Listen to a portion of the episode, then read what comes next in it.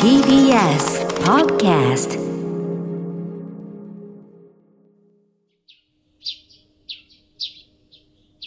桂宮治。これが宮治でございます。おはようございます。落語家の桂宮治です。TBS ラジオでの初の冠番組、桂宮治、これが宮治でございます。記念すべき4回目です。だから、これ、一応台本書いてくれてるから読むんですけど、その記念すべき4回目ってどういうことだ？これ毎回、毎回記念すべきっていうのこれなんか、どういうこと？逆にあの、100回とか続いた時に、その時だけ逆に言わないっていう体だとか面白いですけどね。はい、100回目です、みたいな。記念すべき101回目です。僕は死にません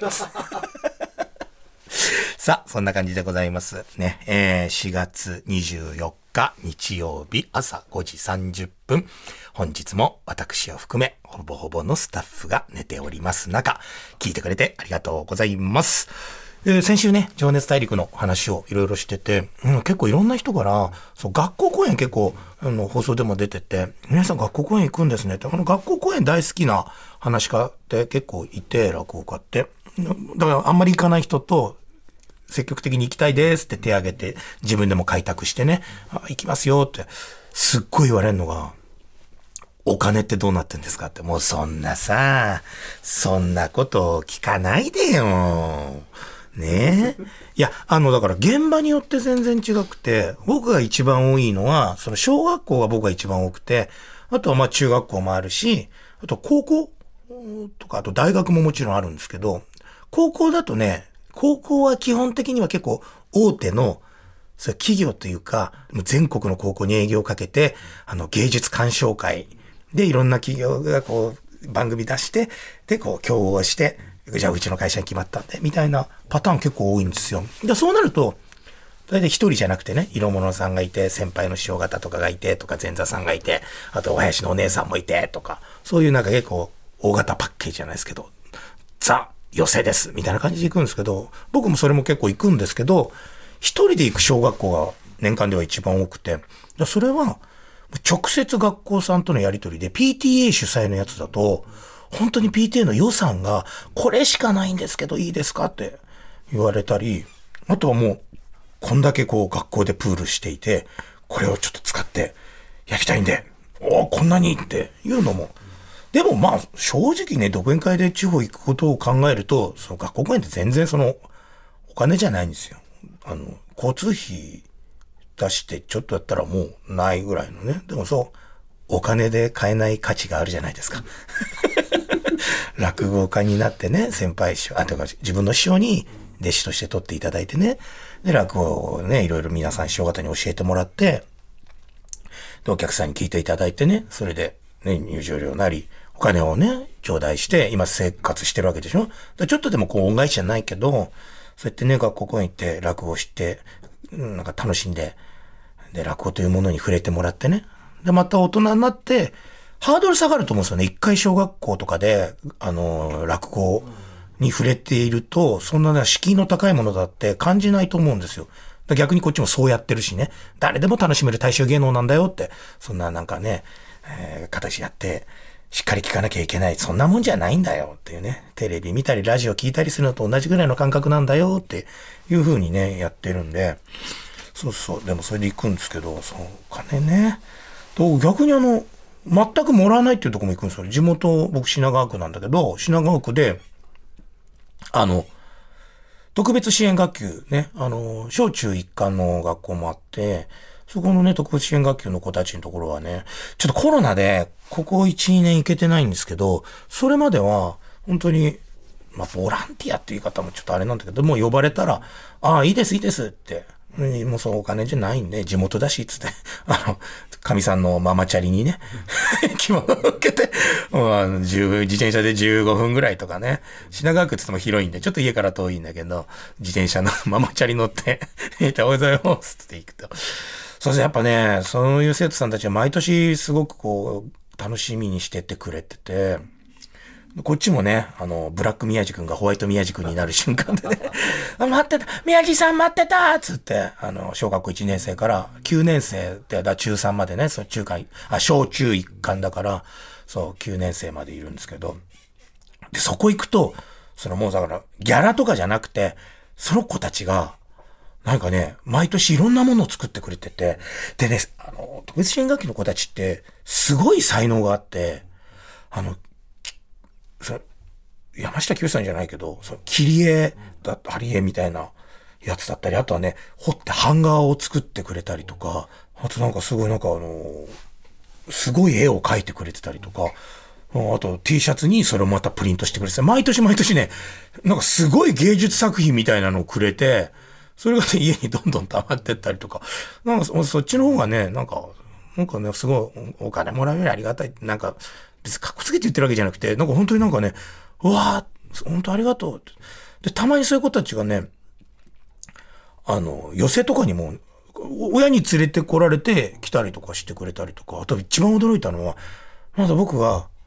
あの NHK のラジオで山田邦子さんの日曜バラエティっていうのをレギュラーやらせてもらってた、もうそろそろ終わりだなっていう3年間で卒業になっちゃうので、終わりだなっていう時に、あれも公開収録で、で、そのスタジオの中にもその抽選で当たった人たちはいるんだけど、その外にガラス張りで、そうそう、あの NHK のスタジオパークっていうところね、あそこの中を見ている人たちも外から、ガラスの外からこう見られるんですよね。その時になんか知ってる子いいなと思ったら、その学校公演でね、行ってる子が、大きくなって、もう中学卒業して、わざわざお母さんに連れてきてもらって、そこに来て、外から必死に女の子が手振ってくれてて、ああと思って、思わず放送中に名前言いそうになっちゃって、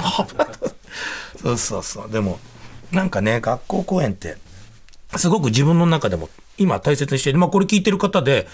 あの、本当にね、あの、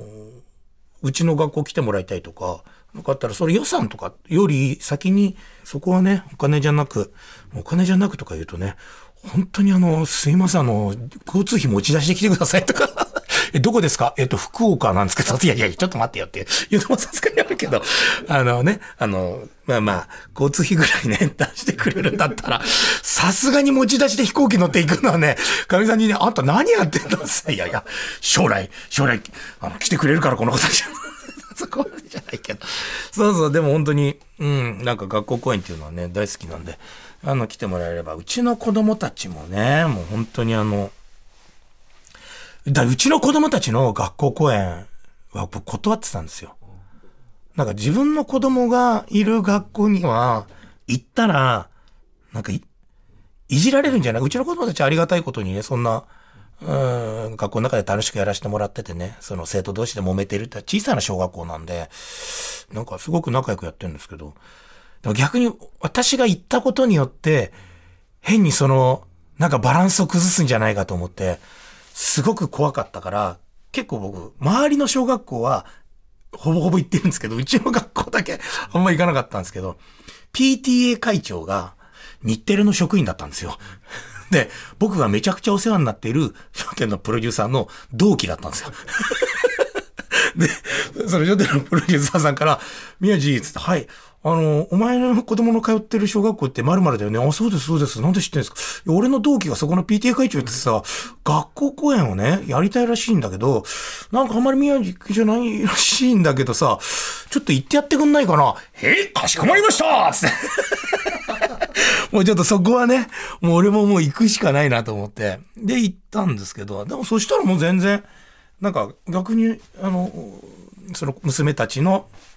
その当時は小学校5年生と3年生娘たちの同級生とかも学校公演終わった時見、見えてね、なイなイちゃんのパパめっちゃ面白かったつって。じゃあもう、うちの娘のまるまるよろしくね。結婚しちゃってくれつったら、もうなんか男の男子たちが、あ、いや、まるまるのパパに結婚してって言われたけど、じゃあ誰が結婚しようか？みたいな。嘘だよ、ボケと思って。やるか、うちの娘は。いや、でもまあね、なんか言ってよかったなと思って。なんか、ほんと学校公演ってすごくね、喜んでくれるんで、なんかすごく楽しいんですよね、いつも。で、今度、あれなんですよ。うちの長男が、一番下が長男。女の子二人で、一番下が今、この4月から小学生。で、やっぱ、姉ちゃん二人で、姉ちゃん二人で一番下が男の子だとやっぱ甘えん坊なんですよね。で僕もそうなんですよ。長男末っ子で、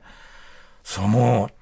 学校大丈夫かなと思って。でもそのありがたいことに上二人が、その6年生、4年生で今1年生で、お姉ちゃんと一緒に学校に行くから、なんかそれが逆に楽しみみたいで、一人で、一人ぼっちで行くんじゃないから、ああ、それは良かったなと思ったんですけど、何が一番もう、恐怖かっていうと、あの、食べず嫌い王なんですよ。一番下が。男の子が。もうこれ聞いてる人で、うちの子供もそうっていう人がいるかもしれないですけど、もう一番の大好物が、うちの長男の6歳、勝利くん、かっちゃん。白いご飯に塩かけて食べるって言うんだ。お前は、お前はいつの時代の人なんだっつって。もうふりかけとかでもないです。白いご飯に塩をかけて食べるのが、で、またその長女が何かの時のプレゼント、なんか誰かの誕生日の時にみんなお小遣い出し合って、その子供たちは子供たちとしてプレゼント交換みたいのをしていて、そのなんかあの、ドラえもんの、なんかあの、食卓園入れみたいな、塩入れみたいなのを、を、なんかもう長女が他のものとしてプレゼントしたらもうそれがお気に入りで、もう必ずご飯の時にはそれ持ってきて 塩を振りかけながら、それを食べる。で他のもん何も食べなくて、まああとなんか、フライドチキンみたいなのと、あとなんか、何あれ、あの、ハムとか、そういうのは食べるんです。だから幼稚園は弁当だったんですけど、もう3年間、うちの子供の弁当は、ご飯に塩かけてか、ふりかけかけてるので、で、おかずのところは、ハムと唐揚げかなんかが入ってるか、もしくは、あの、たらこパスタつって。それは食べられるんですよ。あの、だからあの、ご飯に横にたらこパスタなんですよ。あの、なんか、焼きそばご飯みたいな、お前関西人かみたいな、そんな、そんな。それが小学校上がるから、給食じゃないですか、公立の小学校で。おかっちゃん食べられるのさ、余裕とか言うんですよ。嘘つけよっつって。で、チャレンジさせようって言って、家で、なんかこういろんなものをこう置いて、カレーとか、カレーもダメなんですよ。なんかよくこうね、ピカチュウカレーとか星の王子様カレー、なんか、なんかいろんなの売ってるんですよ、そのキャラクターの。それ買ってきてご飯にかけて食べると、もうなんかちょっとだけ舐めて、ほら、食べられた。いや、食べてないからね、それ舐めただけだからねって。だからその本当の何もダメだから、もういろんな、あ、でも、それ唯一食べられるのはって。タイの塩焼き食べられるんですよ。どういうこと？お前、お前はそう、お殿様かっつって。タイの塩焼きなの、食す。目黒のサンマじゃないんだからさ。だから本当食べず嫌いなんですよ。で、家で、こういろんなものを用意して、こう毎食お姉ちゃんたちに応援させながら、かっちゃんならできるできる小学生なんだからできるおうできるよとか言いながら、なんかちょっとずつ食べる練習をさせてるけど全然できなくて、でももう今、ね、とりあえずもう小学校通って、でも給食あったから、えどうした？給食行けたか？つって。行けた。食べた。つって。かっこいいな。つって。味噌汁とかスープ出たらしいじゃん、今日姉ちゃんに聞いたけど、飲めた。飲めた。どれぐらい？二口。飲めてない。でもまあまあ、でもなんかね、徐々に成長して、パンは全部食べたとか、そうなんか、で、麻婆丼っていうのがもうなんか出たらしくて、お前麻婆豆腐なんか絶対食べられないけど、食べた。すごいね。どうやって？上全部どけてもらったっつって、お前それただのご飯だよ、お前。それも麻婆丼じゃない。でもまあ徐々にね、成長、でも麻婆の味はするから、徐々に、徐々に徐々になんか頑張ってんなっていうね。なんかそれを見てると自分の子供時代も思い出して、なんかうちの母親にね、僕も結構すごいわがままでダメな子だったから、っていうのを思い出しました。っていうか、まあだからってわけじゃないんですけど、この間、文化放送さんでね、TBS っていうことじゃないけど、文化放送さんで開局70周年のイベントがあって、で、さだまさしさんと、南こうせつさんと、海援隊、あの、武田鉄矢さんと。で、いろんな歌を歌われてるのを僕見に行かせてもらってて、その時にね、なんか一番、あーって思ったのが、この曲なんですけど。ちょっとね、今家族の話もしてたんで、ちょっと皆さんもいろんなことを思い出しながら聞いてもらえればと思います。えー、海援隊、えー、先生で、母に捧げるバラード。はい。えー皆さんには、えー海援隊先生で母に捧げるバラード、ライブバージョンでお聴きいただきました。はい。というわけでね、この間でも本当にそのね、文庫層さんの開局70周年記念のイベントで国際フォーラム A とあれ5000人ぐらい入るところ、満席でね、なんか驚いちゃってさ、もうなんか、うわ、こんなに人っているんだっていうくらい。で、ちょうどあの、お隣の席に、あの、太平師匠も、こそでね、番組やられてて、隣の席が、大栄翔で。で、僕で。で、その大将の奥が大将と一緒に番組やられてる坂口さんっていう女子アナさんで、僕の隣が、あの、あの、西川さんっていうね、枠やってる。そのなんか、なんかその番組ごとにどんどんって座ってて。もうそのなんか、なんか緊張しながら見てたんですけど、もう3時間ぐらいノンストップでめちゃくちゃ押してたらしいですけど、うん。で、大将と話してたのが、すごいね、つって。ほとんどあの、落語界のお客さんと同じぐらいの年配の人しかいないね、つって。まあ、そのフォークソング世代の方々が、うん、集まってるから、そう、すごいなと思って。だからほんで、やっぱあのトークが得意な方々ばっかりで、さだまさしさんといえばっていうね、もう曲、コンサートやれば曲よりもトークトークっていうね、もう話か泣かせの。で、南こうせつさんもね、歌ももちろんですけど、やっぱ話がうまい。よくバラエティーとかにもお題になられてて。でもね、まあ最終的に何を言っても、もう、毒づく毒づく武田先生。いや、僕生で武田鉄矢先生の、武田鉄矢先生ってのもおかしいけど、武田鉄矢さんのトークを、ラジオとかではね、あの、何度も聞かせていただいたことありますけど、生でね、聞いたの初めてなんで、いや、すごいな、こんなに、僕たち以上に毒吐くんだと思って、いや、もうめちゃくちゃ面白かったです。やっぱ何を言うかじゃなくて誰が言うかで、武田さんが言うとめっちゃ面白いんですよね。あ、ドーンとこっちも受けちゃったりとか。あとやっぱ、面白かったな。普通にあの、一緒に出ている、あの、さだ、さだまさしさんツッコミみたいなって、うちの母親にね、なんかまだ海援隊がそんな言ってない頃、やっとコスモスという歌がね、出来上がって、それでリリースしようと思ったら、別の歌手がね、コスモスを出しやがって、それを作ったのが、さだまさしなんだよ、つって。さ、母ちゃんに言ったら、徹夜気にすることはない。さだまさしは死ぬそう言われたって言って、なんだそれと思ってめっちゃ面白いなと思った。で、今度別でさだまさしさまじ来たら、あんなこと言ってましたけどね、僕は死にませんってやってましたけど、いや、もう面白い、面白いな掛け合いがね、その同時にじゃなくて、違う出番もやってたんだけど、一緒に出てるとこじゃなく、自分ところのパートでね、それも掛け合ってて、あ、こういうパッケージになってんのかなって言うと、本当ね、いや、本当トーク面白いなと思ってた。本当あんな毒吐きながら、なんか、武田鉄矢さんのああいう話っていうのはね、歌はもちろん素晴らしいんだけど、ああいうのをなんか、聞いて、で、まあ、そこにこの母に捧げるバラード聞いてね、自分も母親、長男末っ子だったんで、姉ちゃん3人いて、僕も一番下だったんで、うちの勝利君と一緒で、まあ、バカ可愛がりされてね、わがままに育って、でもそれを何も文句言わずに、すごく愛情を持って注いでくれた。うちの母親もね、酒タバコやんのわかんだって、今の時代。まあ、こんなこと言っていいのかわかんない。その当時ね、高校生ぐらいとか中学校ぐらいの時に、やるのわかるんだけど、もう隠れてやるな。あの、もう、吸うんだったらもう目の前でやりなさいと。隠れてこそこそやるような、とか、母親にも言われてて、ああ、わかった、って言って。で、まあ、うちの親中学の時に離婚してたんで、もう母方にね、兄弟全員ついてって、母ちゃんにも本当に育てても、同じ一つでいろんな、ね、飲食店やりながら、あの、育ててもらってね、なんか、ああれなんですけど、なんか、いいですね。すごくなんか、母、母親のことを、すごく思い出したなっていうのがあって。でもその母親に、僕あの、商店メンバーになれました。な、な、なりました。で、TBS ラジオさんでも番組が始まりましたっていうのを伝えられてないんですよ。そう、これなんでかっていうと、ちょ、うちの母ちゃん、まあ体がね、僕を30歳の時に産んでいて、だから僕今45だからもう今75か。でももうかなり数年前から、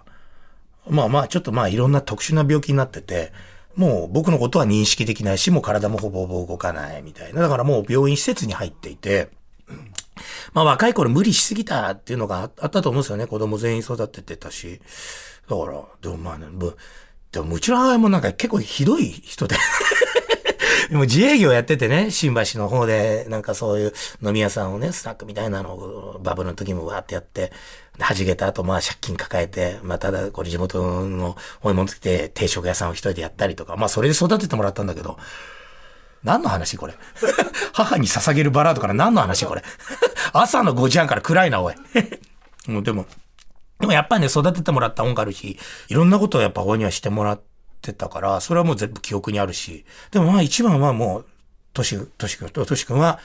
宮俊之って名前を付けた時に、絶対一代で、なんとかなるっていうふうに偉いお坊さんにつけてもらったから、大丈夫だからねって言って、なんか僕がどうにか、ほんとダメなやつで高校もあんま行かないでバイトばっかりしてたし、難問返ししてなくて、なんかいつかね、なんか喜んでもらえるように、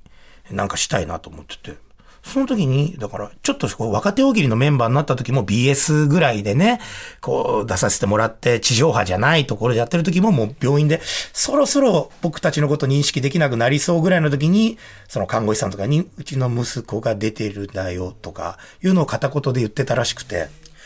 じゃあいよいよ本編のメンバーになりましたって伝えようと思って姉ちゃんにこれどうしよう。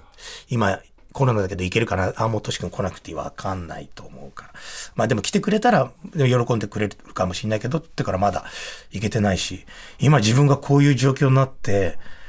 なんか一番多分喜んでもらえるかなっていう人に伝えられてないっていう。だからね、これ聞いてる人でね、なんかね、あの、親孝行したい時にね、親はなしじゃないですけど、あーっていうのはなんか、で、またね、自分が子供育ててるから、余計ね、あの、子供に対するこの愛情っていうか、ああ、そういう風に育ててもらってたんだなっていうのはもう、わかるから、だ武田さんもね、武田哲也さんも、あんなに毒吐いてるけど、すごくお母さんに愛されて育ってたんだなっていうの、なんかそれも聞いてて、俺コンサート聞いててちょっとな、すっごい我慢しましたけど、だって横に西川さんと左に太平氏いるから、俺なんで号泣してんだことになっちゃうから、でもなんかすごくそれを思い出して。だ今ある日常というか、親と子供でこう、意思をこう、こう意思の疎通ができながら、普通に生活してるって、当たり前じゃない。いついなくなる、いつダメになるか、いつどうなるかわかんないんだから、思ってること、伝えたいことっていうのは、あ、伝わんなきゃいけないんだなっていうのは、最近分かった。でももうその時にはもうちょっと遅いっていうか、うんっていう。だね、それを子供にね、まあ伝えることも別にしてもしょうがないですけど。だから本当に今、あの、一番長男には言いたい。給食食べろって。頑張って食べろっつって。さあ、こんな感じで、え、本日も、お時間となりました。えー、番組ではあなたからのメッセージをお待ちしております。えー、アドレスは、みやじ 905-tbs.co.jp、えー、myaji905-tbs.co.jp でございます。番組のホームページからも、えー、メッセージを送ることができますので、また、番組公式ツイッターアカウントも作りましたので、ぜひ皆さん、えー、フォローをお願いをいたします。それではまた来週、素敵な日曜日をお過ごしください。くださいえ、遊びに行く方も楽しんでください。え、仕事に行く方、一生懸命仕事頑張ってください。桂宮治でございました。夕方5時半からは商店です。あ、メール読んでない。